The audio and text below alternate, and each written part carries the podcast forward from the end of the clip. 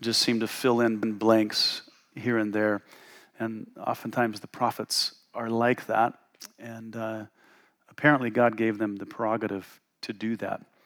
And it's for us to study the whole body of Scripture and then try to put the pieces together.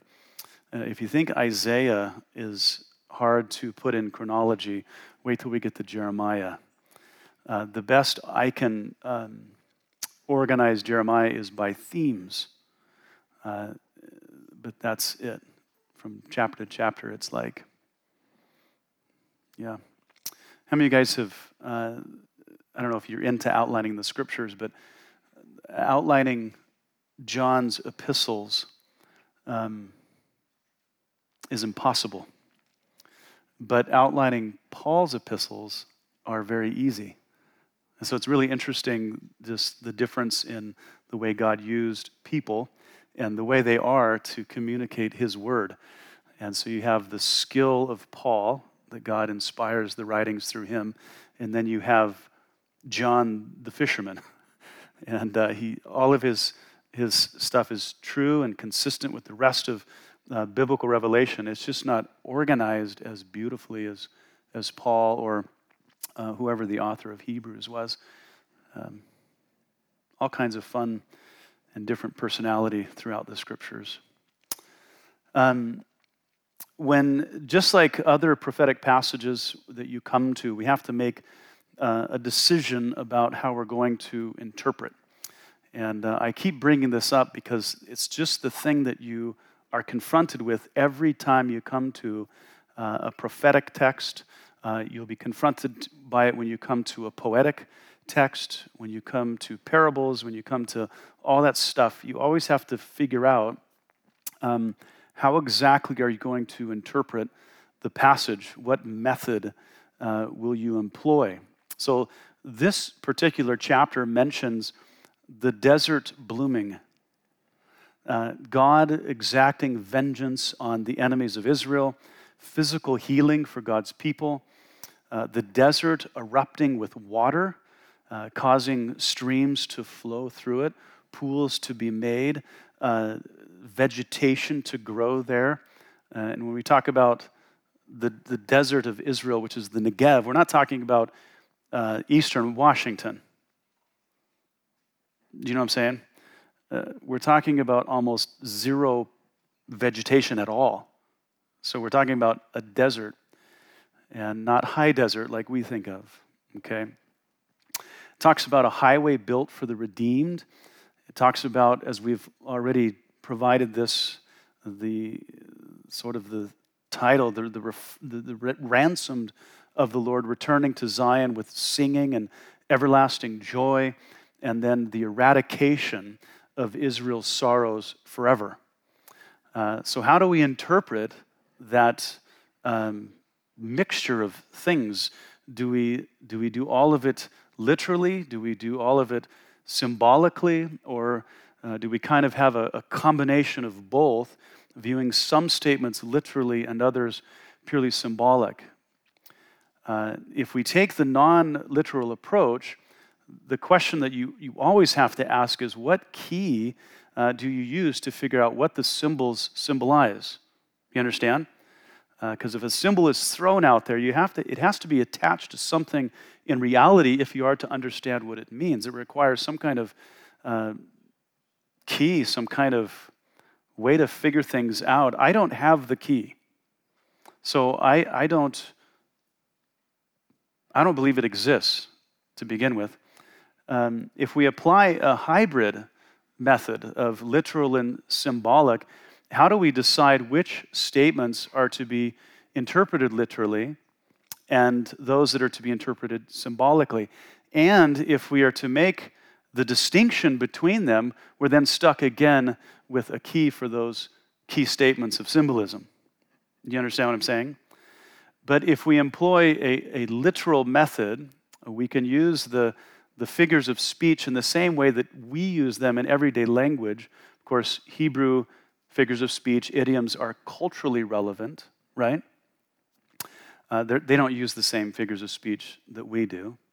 Um, how many of you guys have read I think I've mentioned this before. It's called, it's from Charles Spurgeon, Plowman's Talk. I think it's called Simple Wisdom for Simple People. And Spurgeon was raised as a plowboy. And so he writes a book. Did you give that to me, Carl? Yeah. So he writes a book that is, uh, it, it's like just wisdom for everyday things in life. And if you've read Spurgeon, he is a master of British idioms and figures of speech, and he can employ them with just so much skill. But they're not the same as ours, all of them. Some of them he uses, we use today, uh, but many of them he, he, that we don't. And what you have to do is you have to read the whole context, and then the figure of speech dawns upon you, and you go, oh, that's what that means. You knew that he was using a figure of speech, uh, but you couldn't figure out how until the whole context comes together. Has anybody read Plowman's Talk? You've read it. It's riotous, isn't it? It is so funny because he's so sarcastic um, in, a, in a fun British sort of way. How many of you guys have read uh, lectures to my students from Charles Spurgeon? Okay. Do you have the volume with the book review in the back? Does yours have that, Michael? The, the book review in the back from the pastor's college? If you don't have, I should loan it to you. His critical review of works being published at that time, it's just hilarious reading through his opinion and perspective on other things that are being published. But anyway, it's just filled with figures of speech. He was a master uh, at all of that. And, um, but we use them in everyday language, and, uh, and the scriptures employ them all the time. It just makes language more colorful, more expressive, um, more engaging, and the prophets were very good at that. Now, I argue for the literal method because it, it, it keeps me off the hook of arbitration, uh, it, in which I don't want that position when I interpret the, the scriptures. I want them to speak for themselves. Uh, if we approach the chapter at face value, uh, taking into account all of the various tools of speech, like idioms, uh, we can avoid being too uh, arbitrary, uh, even too giving, you know, giving too much authority to the interpreter. What the author meant to communicate, that's, that's what we're after, right? That's what we're after. And I, I believe the best way to discover that is by taking uh, his words at, at face value, okay? If we come to a statement that would lead to something absurd, that is, if we were to interpret it literally, we can safely assume then that the author is using an idiom. He's using some kind of figure of speech, a symbol. Otherwise, I believe the author's statement should be taken as literally as possible. Okay? Um, some people argue against this, saying that uh, you must pay close attention to the genre of the literature, especially if it's apocalyptic or poetic. And my response to that is says who? Says who? Uh, and mind you, a consensus among certain scholars does not settle the issue. If it did, those scholars would have more authority than the text of Scripture. And they do not. They do not, okay? The Bible is the ultimate, the final authority on what it means by what it says, okay? Uh, people always remind me of um, this genre principle when it comes to the Psalms because they're poetic in form. But I say, so what? And the reason I say that is because Jesus and the apostles always interpreted the Psalms literally literally. Okay? When we look at how Jesus and the New Testament authors interpreted the Old Testament, whether it's apocalyptic or poetic, they always do it literally.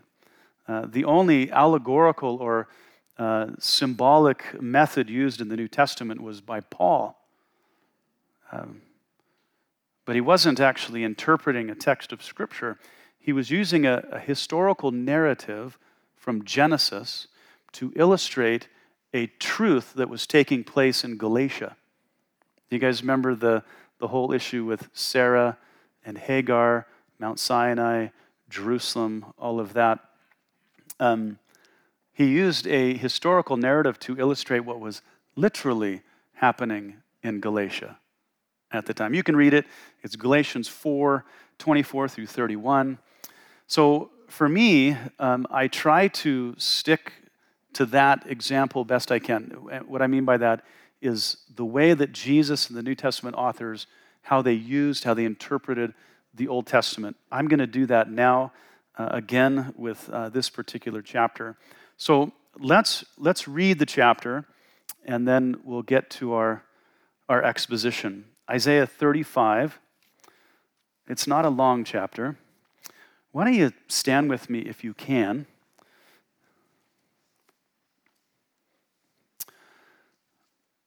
And pay attention to some of the, the expressive language here.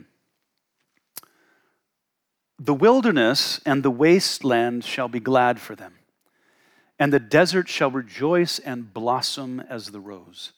It shall blossom abundantly and rejoice, even with joy and singing. The glory of Lebanon shall be given to it, the excellence of Carmel and Sharon. They shall see the glory of the Lord, the excellency of our God. Strengthen the weak hands and make firm the feeble knees. Say to those who are fearful hearted, Be strong, do not fear. Behold, your God will come with vengeance with the recompense of God, he will come and save you. Then the eyes of the blind shall be opened, and the ears of the deaf shall be unstopped. Then the lame shall leap like a deer, and the tongue of the dumb sing. For waters shall burst forth in the wilderness, and streams in the desert. The parched ground shall become a pool, and the thirsty land springs of water. In the, in the habitation of jackals, where each lay, there shall be grass with reeds and rushes. A highway shall be there, and a road, and it shall be called the highway of holiness. The unclean shall not pass over it, but it shall be for others. Whoever walks the road, although a fool, shall not go astray. No lion shall be there, nor shall any ravenous beast go upon it. It shall not be found there but the redeemed shall walk there, and the ransomed of the Lord shall return, and come to Zion with singing, with everlasting joy on their heads. They shall obtain joy and gladness, and sorrow and sighing shall flee away. Father, we love your word, and we thank you that you have revealed it to us. Not just, not just your will for us, for humanity, for your church, not just what you are like in your attributes and your character, not even only the, the plan of salvation, but Lord, the future. It's revealed, it's ordained, it's decreed. And Lord, we're grateful for that. Pray that you would encourage us by the text. And um, yeah, we love you in Jesus' name. Amen. All right, go ahead and be seated. Look back, if you would, to verse 1. Verse 1 and 2. He says, The wilderness and the wasteland shall be glad for them, and the desert shall rejoice and blossom as the rose. It shall blossom abundantly and rejoice, even with joy and singing. The glory of Lebanon shall be given to it, the excellence of Carmel and Sharon they shall see the glory of the Lord, the excellency of our God. Now, the gist of the two passages, with all of this colorful language, refers to something miraculous that's happening in the arid parts of Israel. Okay? Uh, raise your hands. Who's been to Israel? Okay, a few of you. How many made it south into the Negev? Who went to the Aqaba? Nobody? It's not really visiting Israel. It's a tourist thing down on the, the, uh, the eastern tip of the Red Sea. It's for scuba diving and all that stuff. Did you guys go? Oh, you went to Egypt? No, I mean the Aqaba. Oh. Which, which finger? The east or the west? The west, okay. Yeah. The text says that, excuse me. The, the text says um, the desert is going to bloom, and in this miracle, the glory of the Lord and his excellence will be revealed by it. That is, people will know that God has worked something completely miraculous in that part of Israel. And, and the language is, is, is, beautiful. It's, it's talking about it, it being glad, rejoicing, it, it, joy and singing. Uh, it is said to be like the blossoming of the rose. So, the figure of speech here, I think, is that as the blossom unfolds, it, it portrays like the arms of the worshiper spreading out in praise. As things come up out of the desert floor and blossom, there's something beautiful about it. There's something that is, is just, it's amazing. When I was in uh, Kenya, we went out to the bush for a couple days, and um, it had a little light rain, had kind of just barely dampened the top of the soil. And the next morning, these white flowers shot up and died. But they just came up, bloomed. I have pictures of them, and then they collapsed on the desert floor. Very interesting. Um, but this whole, you know, personifying of nature is common, uh, especially for plant lovers. If you've been to my house, you know it's kind of a, a tropical forest. Um, and there's, when a plant does something good, I can hear my wife say, it really liked that. It really made it happy. And in my mind, I go, no, it didn't. But I know what she's saying, right? Yeah. And then the reference to Lebanon, Carmel, and Sharon, uh, they speak of areas that are lush. So it's the very opposite of the desert. And it says that these will share their glory, as it were, with the desert. The, the, he's saying the desert will become like them. Come like them. Uh, the large photo on the left is the plain of Sharon in Israel. The upper right is Haifa on Mount Carmel. And then the lower right is Lebanon at the, the western foothills of, of the, uh, the mountains of, uh, that, that come off of Mount Hermon. It's very lush, very green. Um, guard, the, the Haifa there is the, uh, it's actually a pagan garden the Baha'i garden. Uh, should not be in Israel. And then you see the, the, the luscious plains there below, the mountains, uh, all of that fertile stuff just coming off the mountains and making that soil rich. And then there in Sharon, um, you've heard of the Rose of Sharon, uh, just this beautiful place uh, in Israel. Yeah. This is the Negev in Israel. Negev means dry.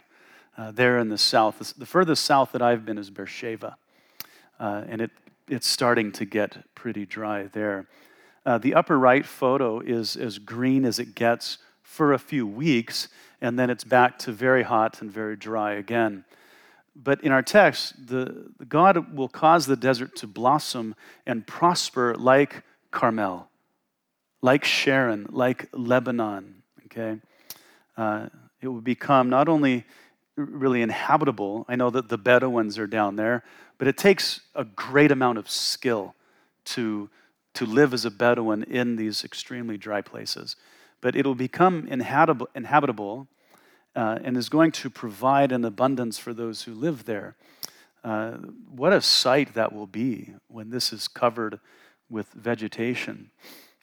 Um, now, because the whole chapter is placed in the context of God's ransom people returning to Zion, it seems uh, best to say that this particular miracle will happen, I believe, when Christ returns and restores Israel to her land. Uh, God will probably prepare it for their, uh, we might say, their homecoming. Let's move on. We'll come back to some pictures later of, of um, various areas. He says, Strengthen the weak hands and make the feeble, uh, make firm the feeble knees. Say to those who are fearful hearted, Be strong, do not fear. Behold, your God will come with vengeance. Obviously, not against them, but against somebody else. With the recompense of God, he will come and save you. So the passages imply that just prior to these events, which I believe is also the second coming, Israel is going to be under serious uh, duress. But Isaiah says for them to take courage because God is going to come and he's going to rescue her. And in this process of rescuing her, he, he's going to have to rescue her from an enemy, from the one that is, is persecuting or whatever uh, the case is. He will take vengeance on them.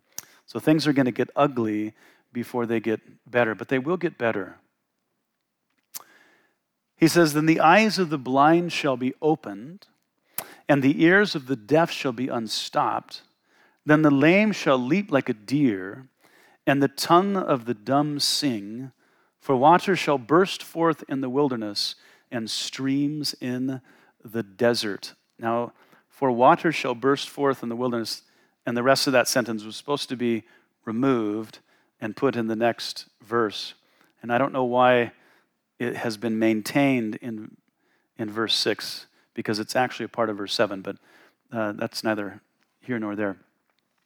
So, following the rescue of Israel, uh, and you see there, we do have a, a word uh, of chronology. It says then. So, following the previous event, then God will also restore their bodies. He's going to rescue them from danger. And then, whatever thing they're suffering from, He's going to, he's going to fix that. The blind shall see, the deaf will hear, the lame shall leap, uh, the mute will speak. Now, that all rings a bell, right? Okay, from Sunday mornings, Matthew 11. Uh, you remember the John the Baptist is in prison, and uh, things aren't going as messianic as he had thought.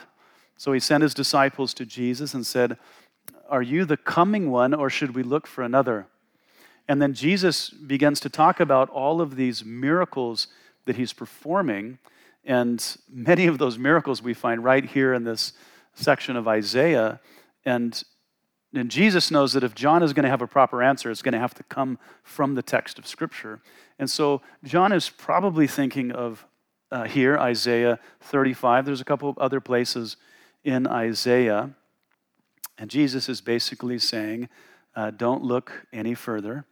Um, I'm doing it, just as the Scriptures foretold. Well, the question is, if Jesus fulfilled this prophecy from Isaiah 35, why weren't the other things mentioned in this chapter fulfilled as well? Well, first, I don't think Jesus fulfilled this prophecy. I think he was fulfilling it. Okay? And one day he will completely fulfill it when he returns. Okay? We don't I don't think we should assume that a fulfillment is sudden and it's over okay? I think things can be fulfilled over time. When Jesus came the first time, we know that his miracles were intended to draw people to, their, to the king. Uh, his presence, his, his miracles were giving Israel a foretaste of the kingdom and his, of, of the king and his kingdom. It was a taste of the future for the redeemed of Israel. But it wasn't the full manifestation of either. But when he returns, there won't be a partial manifestation of anything. It will be the full manifestation of the king. You remember, we have John the Apostle. Uh, when he's speaking in his epistle, he says, uh, We were with the word of life. We, we handled him with our hands. We, we saw him with our eyes. But then when he sees him in the revelation, things are different, aren't they?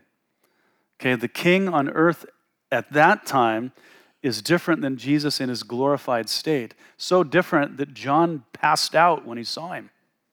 He had to be essentially revived because Jesus in his glory was something different.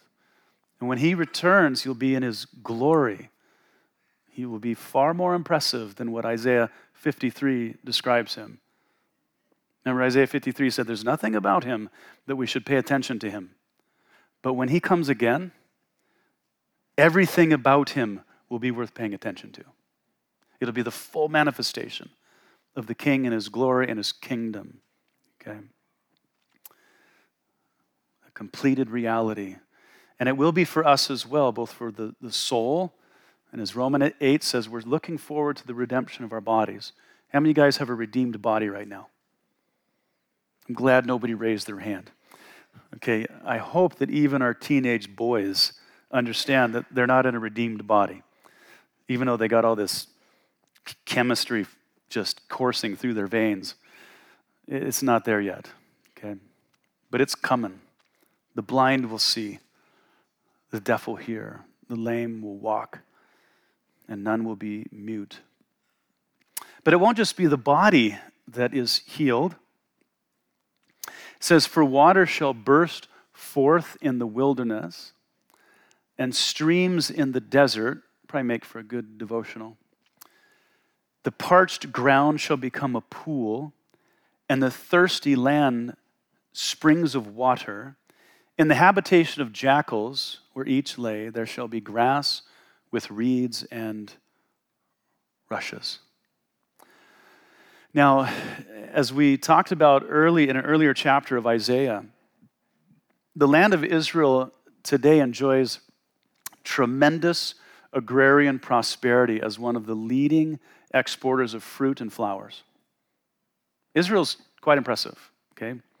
Uh, regardless of what somebody's political stance may be about Israel, there's many things impressive about Israel. Their exports, their agrarian exports, are one of them. And, um, but it will be nothing compared to what she'll be capable of in the future. Of all the uh, agrarian markets that I've uh, seen around the world, the one in Netanya, Israel, is the most impressive. And it's not because it's the largest, because it's not. It's because of the variety that is there is all grown domestically. Well, who cares? Well, it's because of the variety. You have mangoes and you have apples. Okay? You have bananas and you have dates.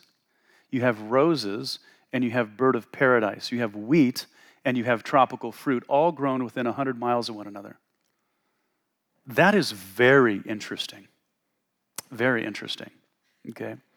And as astounding as that is, Israel hasn't seen anything yet. What she currently does by drip irrigation, she will do by natural springs in the future, in the Negev. This place right here. No one is going to recognize this place at that time. Okay? That's beautiful, isn't it? Anybody know where that is? Take, just take a wild guess.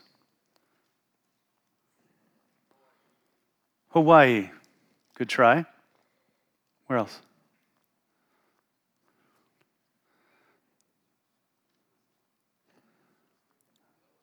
On the left is the En Gedi kibbutz in Israel.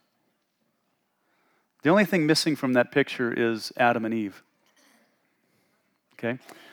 That is on the western bank of the Dead Sea. Yeah. The other two pictures are very close to where David hid from King Saul in 1 Samuel 24. Quite the hiding spot, huh? Isn't that crazy? Yeah when Christ comes, all of the Negev, all of the Negev will enjoy waters that will burst from the desert floor. There will be streams and pools, grass and reeds and rushes, just as the text says. He'll make the desert a paradise for his ransomed people. That will be expanded in the, in the, in the farthest parts of the Negev. I want to go. Yeah, who's been to uh, En Gedi when you went to Israel? Did you go? Yeah. I didn't get to go to Engedi. Yeah, so this will actually be when people can sound the alarm on climate change because it's going to be radical, okay? But I don't think anybody will complain at that time. He says that a highway shall be there and a road, and it shall be called the highway of holiness. The unclean shall not pass over it, but it shall be for others. Whoever walks the road, although a fool, shall not go astray.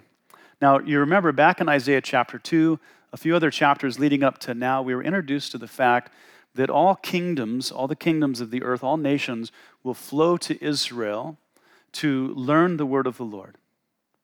Okay? Those nations, apparently, it seems, will travel to Israel on this, this, this highway of holiness. Whatever it looks like, it's going to be some official thing. They'll travel that to see the Lord and to learn from him. Now, this is the highway of holiness because only those holy unto the Lord are permitted to travel upon it. Okay?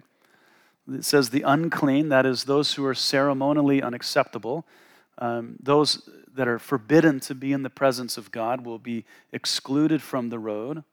It says the road belongs to the clean, those who are acceptable in God's sight.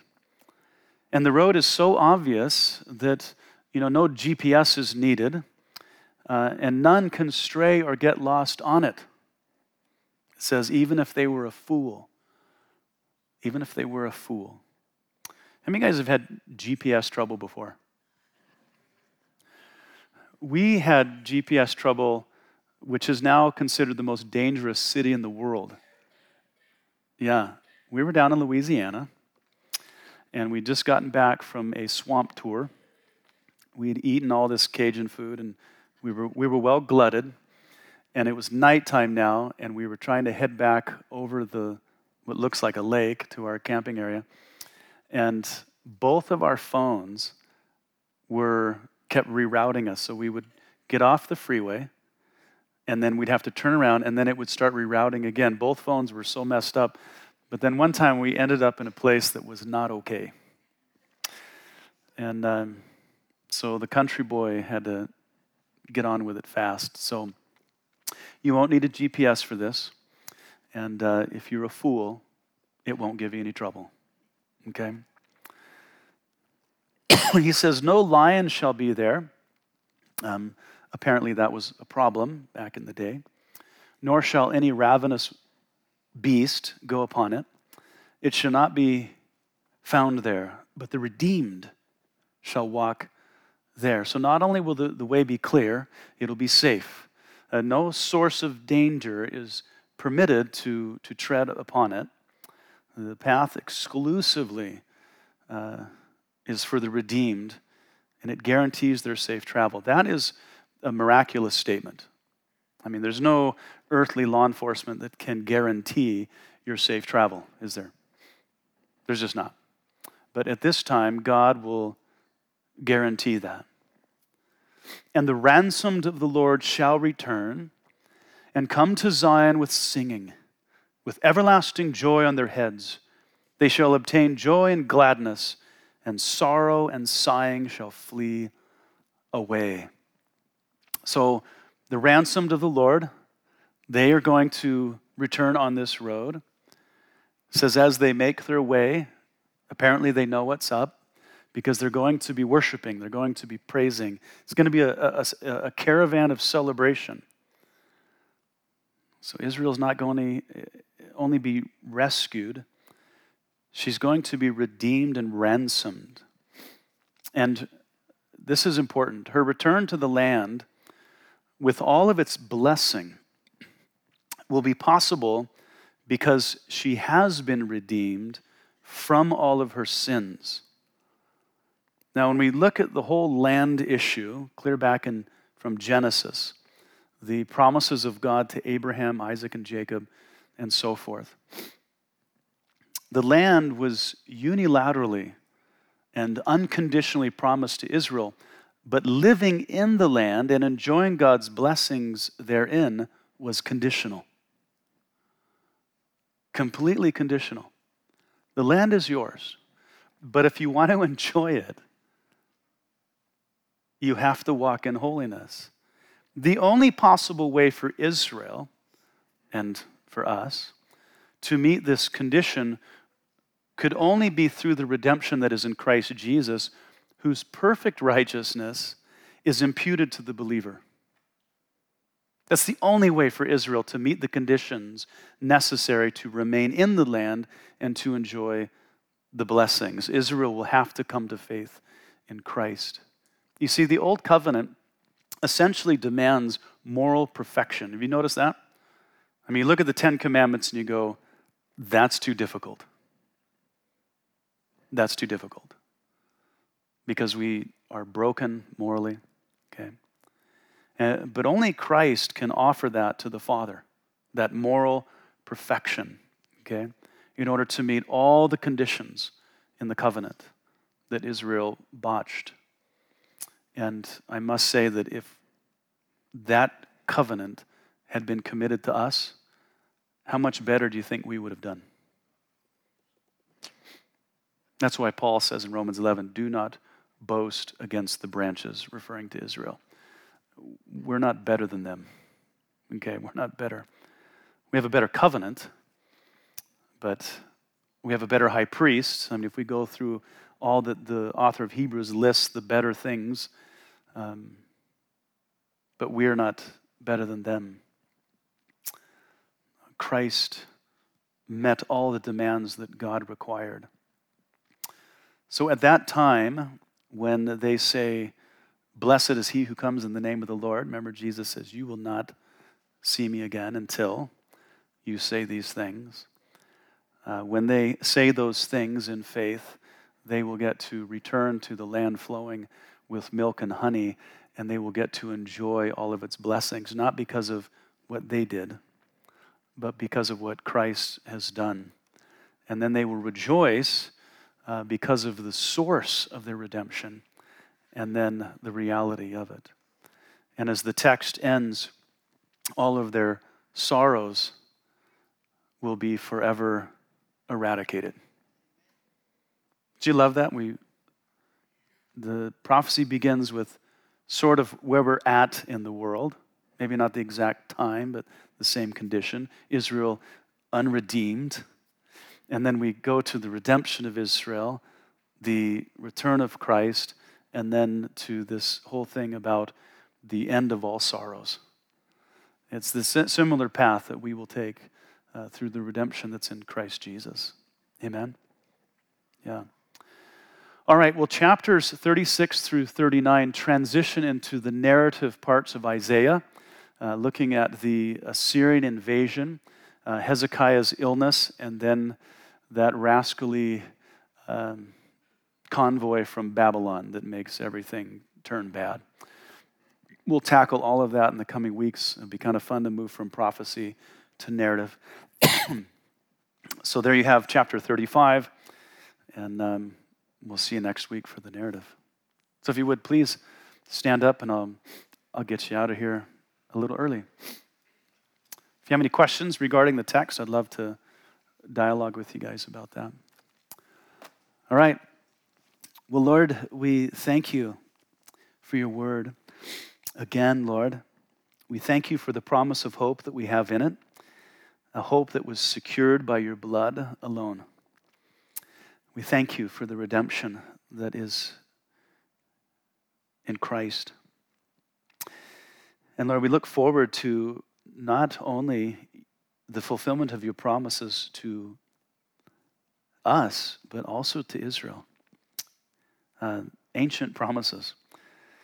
And as we look later on in the chapter, these promises are, as Isaiah says, exactly as the promise to Noah regarding the flood. And um, so, Lord, just continue to work in our hearts to help us to trust you more. And Lord, as we continue to read headlines and consider the state of our world, the chaos that things are in, the, the corruption of nations and governments, Lord, help us to take courage because you're coming to redeem us and you will uh, execute justice in the earth for your glory, Lord, and for the good of your people. Lord, we love you and we thank you. In Jesus' name, amen.